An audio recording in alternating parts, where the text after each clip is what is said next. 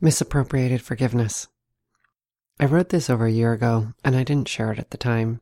And typing it up from my notebook, it sounds pretty harsh. And yet, I'm not disagreeing with my words. I've referenced this many times when talking to people, so I actually forgot it only lived in my notebook.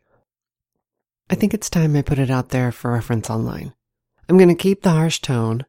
I must have had an attitude for a reason when I wrote it. Sometimes mental light bulbs are like that. One of the best things to come to me with age is my acceptance I can question everything and I need no permission. This state of mind that allows me to ask why to the most basic of concepts is the liberation of mind. How this decision of mental freedom didn't come to me at 16, 19, 21, or even 30, I will never fully know. I just have theories. Maybe everyone else has had this question everything permission for a long time, and that is why I'm finding it such a big deal. It's new to me. Well, relatively speaking. But it's growing. It started by questioning kindness, and if I'm not Jesus, do I have to be kind to those that prove they don't deserve my kindness? And for the record, Jesushood is not a personal goal of mine. It was the misappropriated use of the word forgiveness that a friend showed me this questionable belief that the conscious decision to forgive could somehow fix a situation. Then I suddenly saw the word as moot in many instances. I think we humans have a bunch of things asked backwards. These aren't her words I used to tell this, but she basically was saying that she felt that she could move on and get past a non ex boyfriend, loaded term, if she could just forgive him for being promiscuous. Which is to say, what he was doing that was upsetting her was not going to stop.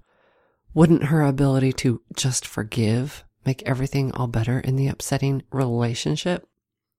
Yeah, no. Let's say she could forgive him. What then? Does this continual treatment of her make her feel anything pleasant? And since it's the biggest deal to me, I have to ask, what then happens to her self-esteem? This particular application of forgiveness creates a monster and a doormat. Let's look at the core of what she said and ask, why would she believe in forgiveness? Because it's just like everything in life. We're told we have to be the personification of all these things and not just accept it, but believe it, be happy with it, and do it. Not only am I questioning things I never did before, I'm questioning that I have to believe what I'm told to believe. Beep, restart. It's in the willingness to look at a word or emotion and study it that allows me to conclude completely new information about it. Brene Brown has done this with shame and vulnerability, shedding light on things we think we are so familiar with. But when you begin to question these words attached to feelings, you find more aspects to them that give rise to, what if I say no? And I'm not turning this into a refusal to forgive. I'm saying, what if forgiveness is not what a situation requires?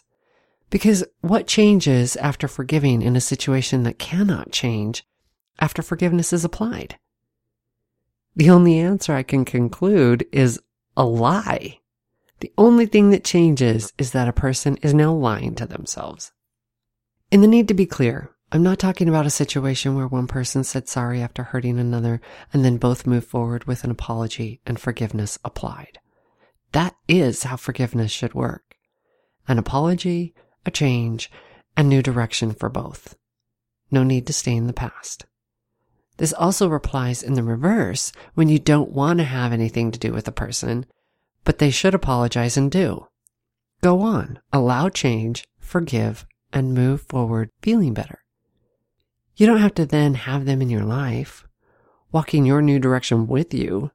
No, but the communication happens and a person apologizes, accept it for your own benefit. There is much power in an apology even if you don't want the person apologizing to be talking to you again. You can still benefit from the apology and move forward in forgiveness as it applies to your benefit. In a situation where forgiveness can't be applied because a person is dead or no longer in your life and no apology has been given, I would suggest that forgiveness is still moot. What needs to happen there is you need to sensibly look at the past and set it down making the decision to move forward without it in your hands. When change is impossible, change you. Set the past down, move on, don't walk backwards. Acknowledge you've crossed a bridge and keep walking. In talking about the decision to use forgiveness as a way to tell yourself you've done something that needed to happen in order for your mental and emotional comfort, I'm posing this idea that I can choose mental and emotional comfort in the decision to move on without applying misappropriated forgiveness. I have a feeling we're using this word in too many places where we need more words. I'm going to go ahead and say what I feel like I haven't been saying. If someone treated me in a way I shouldn't have been treated, and it happened many times until they were either forced to stop or I removed myself from the situation, if they didn't affect or apply any change, is there any point where my forgiveness does anything? Saying or feeling forgiveness would only change the story in my head, which to be fair sounds like an unhealthy story. Why not apply knowledge instead of forgiveness? What if instead I consciously say, this person will never change? But I'm going to change the way I see myself and the way I see them. I'm going to acknowledge the poor quality of that human and acknowledge my greatness in my ability to move on. It's not forgiveness. It's being wise. It's bigger and better than forgiveness because it doesn't make me a doormat. It insists I'm not. Nor does it invite the person to remain in my life. Forgiveness, as it is regularly misappropriated, is permission to stay who they are and usually to stay in your life. No, that is where the change needs to be taking place, not the application of a non applicable word, just so you can pretend things are all better.